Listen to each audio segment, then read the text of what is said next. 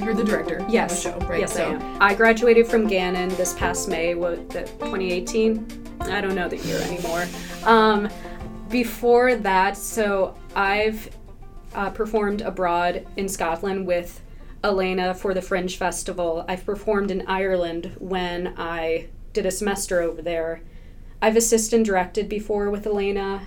Um, I've auditioned for URTAs for grad schools, and I'm still in the process of applying for grad schools for acting. That's yeah, awesome. that's a quick gist. I feel like there's more, but I oh, don't I'm know. sure there is. yeah, You yeah. can't put one person into. She's also yeah. fabulous. Just she's a fabulous actor. Thank She you. is That's a resource to to the. Erie community. She teaches acting at the Erie Playhouse. Um, so yeah, Megan is, and Megan has an interest in devised theater as well as theater as therapy, Yeah, theater for healing. like social justice theater is kind of my jam.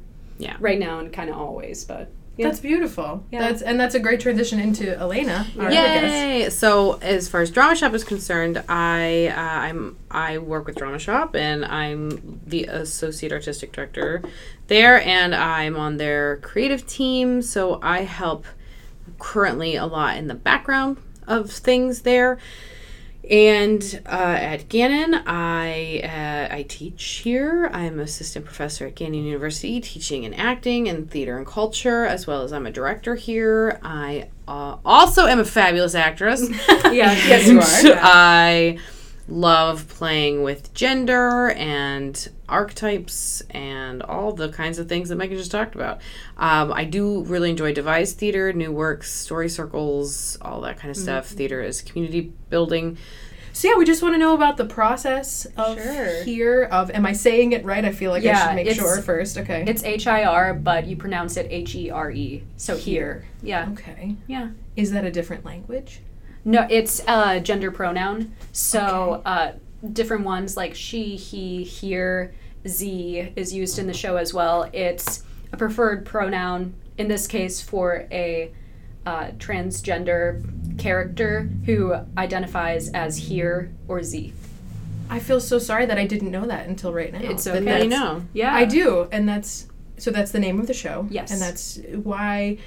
Uh, just uh, can you talk about the process of wha- how things have been going? I mean, you've been rehearsing Yeah. for how long now? Um, about a week. So we've had four rehearsals so far. We have three more until opening night. And we just started, it's a stage reading. So, of course, we're going to start by doing a read through. And at every rehearsal, I run a chunk or like full act or whatever. And I run it three times each because we have time. Uh, it's a quick process, but it's getting it in the actors' bodies so they know it, but also asking them the actor questions like, what does your character want? Uh, who is your person in this moment? Because it's the show is all about identity. Like you have your typical identity of Max um, here, who identifies as here, but then you also have kind of archetype uh, characters. So the mother, the father, the brother. But even then, those switch from character to character, so you don't really know who's the mother in this moment. May not be the mom, it could be the brother. The father had a stroke, so in a way, he's not capable of being the father, so maybe he takes on the role of the child. So it's a it's a lot of playing with that. Yeah, no, Yeah. I, I find myself just sitting here. I was a little. Uh, I I apologize again. Like I said, I came into this not knowing a It's- lot it's about the show, so I'm yeah. like open mouthed listening to the even uh, idea of it. And that was going to be what I was should have asked at the beginning. Was just what is here? Like if if someone was going to ask and say like just what is the show? I Yeah. mean, you mentioned identity. That's very important. Yeah. Is there a way to give a synopsis of sorts, or is Sure. that too strict of a no, construct? that, it'll be fine. Um, so the brother Isaac, older brother, comes home from war after being, I believe it's called dishonorably discharged. Correct. Yes. Yeah, and so he comes into this home. His home is a wreck now. His uh, then sister is now his brother, Max. And then his father had a stroke and he didn't know. And his mother is this eccentric woman, which in a way she's abusing the husband, but it's not right in front of you, it's in the background. So it's Isaac dealing with this whole process and jumping into the role of mother, a father, a brother, to try to create order, even though order isn't wanted.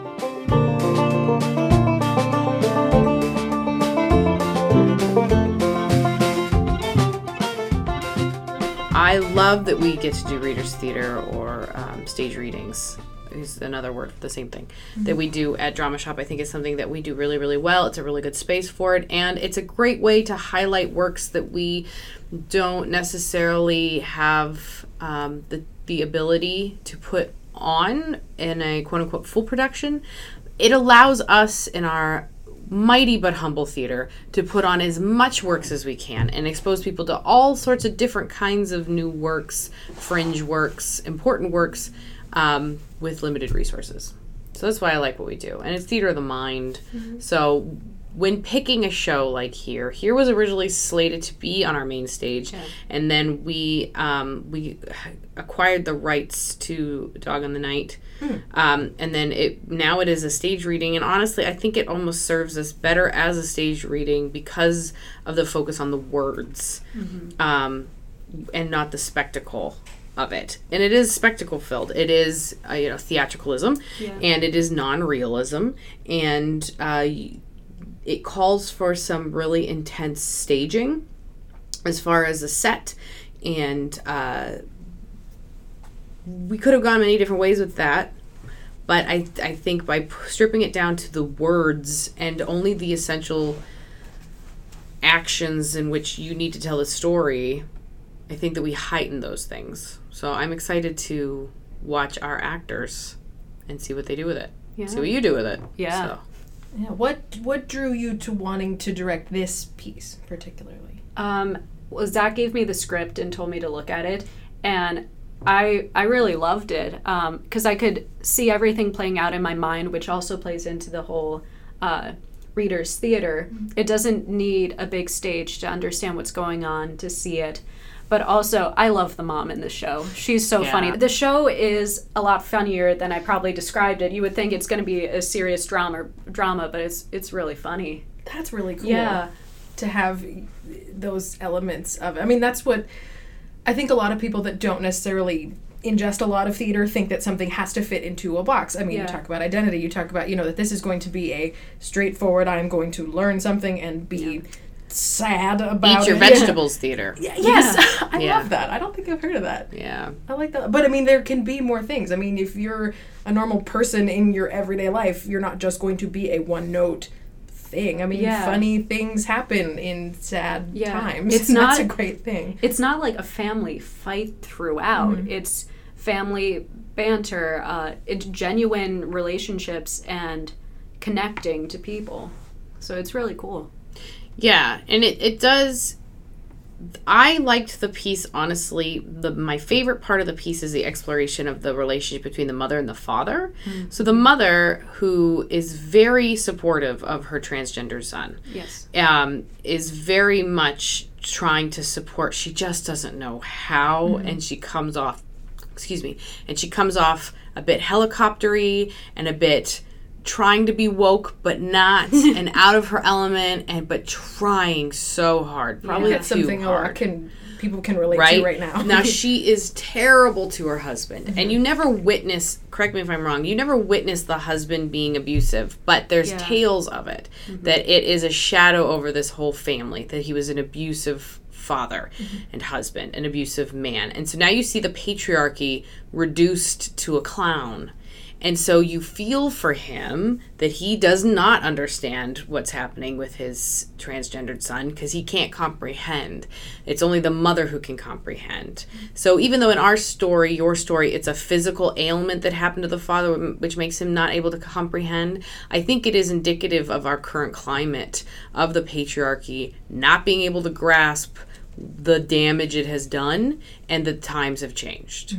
Yeah. So that's how I read it, anyways, like in a very symbolic, theatrical way. um, but at the root of the root, you've got this woman beating up this man emotionally, spiritually, and a little bit physically, I think, as Yeah, well. I think towards the end. So then you feel for him because he's also a human person. Mm-hmm. So again, anytime we take our our the people we're angry at or uh, and we reduce them into stereotypes we are missing the point. And so you can't. Every i think in the play is really funny. You you want you do feel like the, her actions are just and then she goes too far. Yeah. and you feel like the family's actions are just against this bad bad man even though you've never seen anything he's done. And then you feel bad. So we can't reduce the people whose um, opinions we don't agree with into these like caricatures they're mm-hmm. also human people that's now saying that some human people are capable of terrible terrible things and you should call them on it and we mm-hmm. need to stand up for people who have no voice but you're not going to get where you want to get by just beating them up mm-hmm. Tomorrow is voting day, by the way. Yeah, So, so, just to- make sure to you feel- vote. Yeah. vote. Uh, vote for what you believe in and give voice to the voiceless. And don't beat people up. I hope we can all remember that on voting day. That's a good. I like that way. that. Um, oh, I just had something I was going to ask you, and I can. Fight Okay, with your voice. Fight with Um, your vote. Not to make it political, but theater's always political. I was going to say, please make it political. Theater's always Um, political. Do you find that having a member of the cast uh, identifying as he and identifying as transgender, what kind of conversations has that created for the cast? I think it makes it more real for the cast Mm. because uh, potentially we could have cast anybody in that part, uh, preferably someone who does identify as transgender, Or gender queer? yeah, gender queer, transgender, but it grounds it a bit more. It makes it a bit more realism, even though Taylor Mac, uh, in the beginning of the script, says it's absurd realism. I believe is the term that he used. Um, but yeah, it makes it real. It makes the connections real, especially between Isaac and Max, uh, the two actors that are playing for him. We haven't talked much about it because, for me personally, it doesn't matter what someone's gender identity is. They're still a person. Uh, we're not going to treat them differently. So, yeah, Ta- and Taylor Mac is the author. yes, Yeah, and I think it's what I we were we were I I remember having conversations with Megan about casting, Um, and it's always a great problem to have when you have too many people Yes. auditioning. And there was some conversations even before casting, uh, a little bit about genders and identities about all the actors, all well, all the characters. And in something like this, it really is important as absurd as the situations are and absurd as the characters are mm-hmm. and how gender identity and gender archetypes are fluid it was important to match the actors and the characters as much as we could on the gender line because that is not absurd. No, that is that is the that is a through line that is based in reality. Um, it's everything else surrounding it that is also that is in a different way fluid that we you don't want to if everything's fluid then nothing is. So we're showing that yes gender identity is fluid in humans but in these characters they are similar to what the actors would self-identify as so that you can play with the extremes of everything else and you make a statement Mm-hmm. is that incorrect in saying that no, I think that's correct. okay Yeah, yeah, Can I ask just a general theater geek question? Correct me if I'm wrong, Please. but absurd as the word is, it means something a little bit different in theater than it does Yeah. just in life, right? Can one Same thing speak a with little bit to that? realism. Sure. Yeah. Right? So, realism is a theatrical movement that came about in the late 1800s, early 1900s, that was uh, based in the idea. Up until that point, it was very I'm going to stand on this stage and I'm going to declaim things, and it's going to be poetic, and the audience knew that I can see you and you can see me, and I'm not really a character. Realism started coming about when we wanted to move away from that. It fell out of fashion, right? And fashion is always this pendulum that's revolting against whatever came before it. There's a reason why jeans go from wide leg to skinny leg pretty hard. so the fashion swung pretty hard in this idea that no, no, no, if we show as close to quote real life on stage, then we find the true essence of the story. And it also, we were less concerned about the stories of kings and queens and more about man. And women and what hmm. they're going against. So that's realism. Absurdism happened again, it's a pendulum swing. Well, what is real? Who's real? Mm-hmm. And absurdism is very much concerned with our inability as humans to talk to each other and communicate effectively. And there's also a little bit of by this point we're talking like the 50s, 60s, we now have the ability to atomically wipe each other out. So the bomb happened, right? The atomic bomb. And once that happened, it changed theater in a couple of different ways, a couple of different really quick swings of the pendulum. But the basic thing being, what does life even mean now that we can wipe all of it out? So if we can't communicate with each other, isn't it kind of inev- inevitable that we're going to wipe each other out? There's a little bit of that in there, and then, um, but also if if we can do this, and there's this idea of maybe God doesn't exist, then isn't everything important?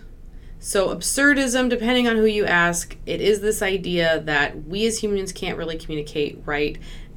We don't really know if God exists anymore. Also, we can kill everybody. Isn't that funny? I'm so glad I asked that because that was so much Yeah. more even than So, absurd realism, I'm guessing, is something grounded in the day to day life of some people, but also bringing into account how absurd it is to try and connect with each other Yeah. and it, when words fail us, but also how important it is to try. So, like the the cornerstone of absurdism is um, Beckett is uh, waiting for Godot, right? Yes. Yeah. So, waiting for Godot is two guys. They're tramps, like like just dudes. which drama shop is done. With Yes. drama shop is done. Two dudes in hats waiting around for some guy named Godot who spoiler alert, never shows up. And so you watch it and you're like, what is the point? And you're like, exactly. super deep, super deep. That's also eat your vegetables theater, but it's fun. yeah. Depending on who you ask, it could be really painful too, depending on who does it. I would like to think that we don't do that, but you know, Who knows? who knows? My favorite uh, description of what absurd realism is, it's actually in the script. Um, at the beginning, before the play even starts, the author gives a little bit of what these things mean, all this stuff, like how the dialogue should be done. But uh, Taylor Mac described it as if the sun is beaming in on uh, in a window, they put on their sunglasses because it's too bright.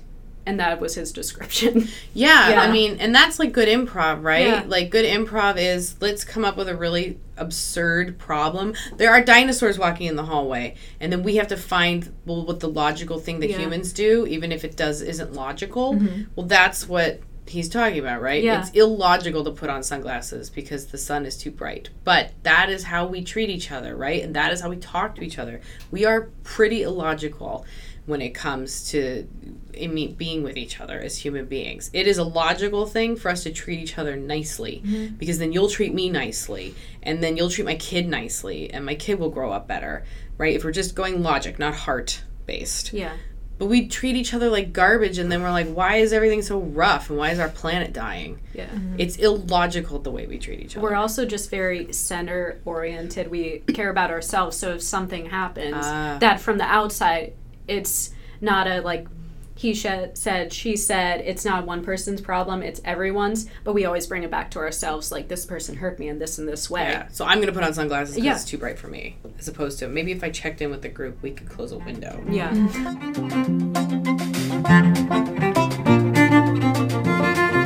Um, personally, I think it's really funny, even if you don't particularly would go to a show like this. Let's say um, it's funny, it's a good um, comedic relief for you, but also even if you take out the identity aspect to it, it's about family. It's about how families treat each other, different dynamics, and it has heart to it no matter what. So yeah. It's free. Yeah. It I would also go to free. it because it's free. I mean, yes, it's great, and it's important to expose ourselves to new kinds of theater, new forms, and uh, dealing with different, uh, you know, topical things. It's free, and free is right around my price point. because I I'm enjoy cheap. free. Um, I have one last thing, unless either of you have anything else to add about the show specifically. What's good right now? What are you reading? What should, if you could leave our, you know, anybody listening to the podcast with, what should you find on Netflix? What are you reading? What's your audiobook? What, what's your deal right now? You can go first. I need to. Think. I am reading. what am I reading? I'm reading the Yoga of Eating, which is really great way of. It's not a diet book. uh, it's it is required reading because I'm doing this yoga training, yoga teacher training. But I'm really glad. I am. I am. By Ooh. May, I'll be a sort of certified Satya yoga teacher. Uh, it's great. It's so great. And so I'm reading this Yoga of Eating, and I can't remember the author, but it's really great way of confronting the messed up way we view food as opposed to being like at a cellular level the way we bring outside energy into our body like the mo- the closest thing we get to being embryotic again which i'm like whoa Yeah. mind. Right? And so th- talking about that and then i'm watching sabrina the teenage witch. Yes, yes is it good? oh my gosh. I've heard many good things. oh my gosh. Oh my goodness it's super dark Yeah, it super is. dark I yeah mean, is it anything like the No. No? No. no but Okay. i love it i it's very Because the ads, I feel like they tried to make funny. Like there's funniness in it. and the maybe ads, it'll get there. I'm not very But deep it's not into it. funny. I love the aesthetic of it. Yes. Like it is. I want her wardrobe. yes. Yeah. Like I can't tell if it takes place in the 60s. No. I can't tell if They it takes place now. They have no cell Well, that sounds phones, like but. One point they did. computers. Oh, maybe they do have Yeah. cell phones. I know they have laptops, Mm-hmm. but they're not on their phone all the time, and their clothes are very like mod, Yeah. but contemporary. They Mm-hmm. deal with gender politics Yes. uh, and f- religious freedom and women and men and well, I yeah, gender it's politics, kind of smashes the patriarchy it- a bit a lot. Yeah, Yeah. and it's I'm gonna have to dark. it. It's on Dark. Netflix. Yeah, Is it all out now? Could one I think binge it it, or is. is it oh like yeah, Yeah. If one pieces? if Okay. one had time, which If I do not, time, one no. would binge, but I I've piecemeal Did it. Yeah, I've been Yeah. binging. So those I recommend. It's super dark, Yeah. I want in. I'm gonna start watching it. Megan, but I like my What do you stuff dark. Yeah. Same. Um, well, I'm actually reading Silent Sky by Lauren Gunderson, which Mm. is a play about.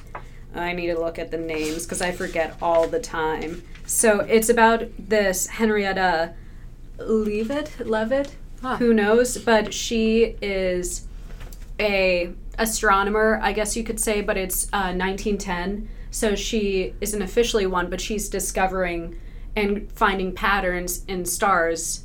And I believe it's a bit biopicky, but Someone else also recommended that. I think I recommended it to you a You week did, ago. but yeah. someone else did also. yeah. that means you must read it. Then. I know. Um, Zach Okay, actually cool. told me that uh, Lauren Gunderson is on a list of playwrights that you've never heard of, but are uh, performed all the time, and she's one of them. Ah. But yeah, I'm in kind of a reading slump, so when I am, I read plays because Yeah. not that they're easier. no, but, they're, it's a time. If Yeah. a book you can carry that's digestible, you're Yeah. not carrying around, you know, a novel. Of, I don't get bored. Y- Yeah, it's great. But shows, I have been watching The Chilling Adventures of Sabrina. Um, I've been rewatching Shameless uh, Oh, US. yeah. I've seen the UK one too, and I love it. But I I, the UK They're- one is it's so dirty. dirty. It's I mean, the. US one is Yeah, I know, Does but I, wa- I tried watching the US Yeah. one after the UK one. I'm like, this is baby, this is garbage. Also, the first episode, anytime that, like, there was another show called Skins, which was big in the UK. Oh, yeah. Yes, Tried to bring it over to the US. Same uh, uh, script for the first episodes for both of these two types of shows. Huh. It's kind of like they're testing the waters over Yeah. here before Yeah. they. What do else did they do? A Misfits. The There was one Office. like that too. The Yeah. I feel Office. like the Office for Yeah, sure. Or Office. Yeah. Um, but yeah, rewatching Shameless. I'm gonna be watching some David Lynch movies oh, because I love Eraserhead and I have Hulu and Amazon and they have some David Lynch movies. So I'm gonna watch that surrealism. Isn't there that list of all the movies you're supposed to watch, and he's like on there all the time? Yeah, he's like the father of surrealist Yeah. movies. Um, but I like Mulholland Drive. Like I'm the only one, I'm sure. I no, it's it. weird. It's it's weird for sure. But Blue Velvet, I remember watching a scene when I was a kid because it was on TV, and I've had nightmares ever since. Like I couldn't be in the It house stuck with alone you that much? Yeah, it's like just this ear on the ground, and I still remember. Yeah. it. yeah, yeah. I remember that too. I've never seen And it, I but I like, I don't remember know that what it really this is. bothered You've me. given me so much to. I'll try to link to some of this stuff in the notes. Yeah. of the Oh, podcast. That'll be cool.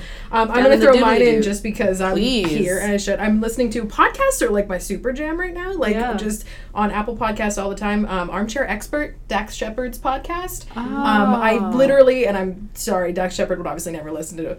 Maybe he would listen to our podcast. Yeah, I literally yeah. found him through Kristen Bell, his wife, obviously, God, I because love she's their adorable and perfect. And I love the Good Place. And I love how they talk about his addiction all some the time. commercials. Yes. Well, that's it. He is a recovering addict, and he is so like self-aware all the time when he talks about stuff.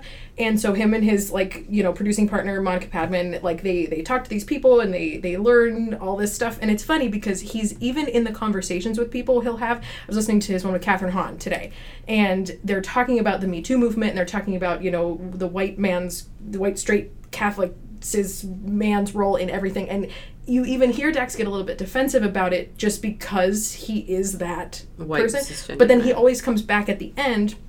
They do what's called the fact check at the very end, um, and he's just like, "Dude, I was that was I listened to this and and I am sorry too because and it's within the podcast. Like it's not like he That's addresses it later. There's been several times where he's just like, I thought I was serving this by being like, yes, but you know, it's not Yes, me and everything. but- He comes back around. Same thing with an episode he did with Amy Schumer, where he was like, I didn't fully listen to her experience and let her, you know, explain it, but you know, this is why I was wrong, and you know, I'm so, and I'm like, just that kind of self awareness that he has Wow. is really interesting. I find that really fascinating, and I think it's something that a lot of people could learn from. And plus, it's just really funny because Dax Shepard's really funny. Is funny. and yeah. Kristen Bell's been on two episodes. So. Oh, okay. Anything to help me be a better listener. Yes, and that's what he talks about all the time. It it almost feels like the entire thing is one big case study in Dax becoming a better listener. Like, Yeah, And then he has his producer like Monica sitting in the corner and like she'll kind of like check him every once in a while. Like, but yes, so armchair expert. That's Oh, that's my jam right now. There's they've been doing it for like a year and a half now. I used to say I wish I could have a stenographer follow me around so I could be like, "No, you said that." Although I would only that want it for fights. I think what I actually need is a fact checker. and that's be what they do at the end. They call it the fact Or check like with the Monica. Elena BS call her out or be like, "You're lying right now." Be like, "Yeah, I am. I am lying. I just want to be interesting." Be like, "Oh, okay." Don't we all? Isn't that? What Oh my Kim said? god! If I all stopped, I lie. I lie to be interesting. That's or not, or does not hurt people's feelings. yeah. That's yes. Or I, yeah, or because I ate all the cookies. Oh well, thank you both. Yeah. you're Thank both wonderfully interesting people. And, You're wonderfully- and thank you. And and here is wonderfully interesting, and we should come see it. This will hopefully be out uh, before or on election day. Vote. So if this is before 8 p.m. or whenever your polls close on election day, 8 p.m. get there, Vote, make it happen, please, and then we'll see you at Drama Shop this weekend. Because it's free. Great.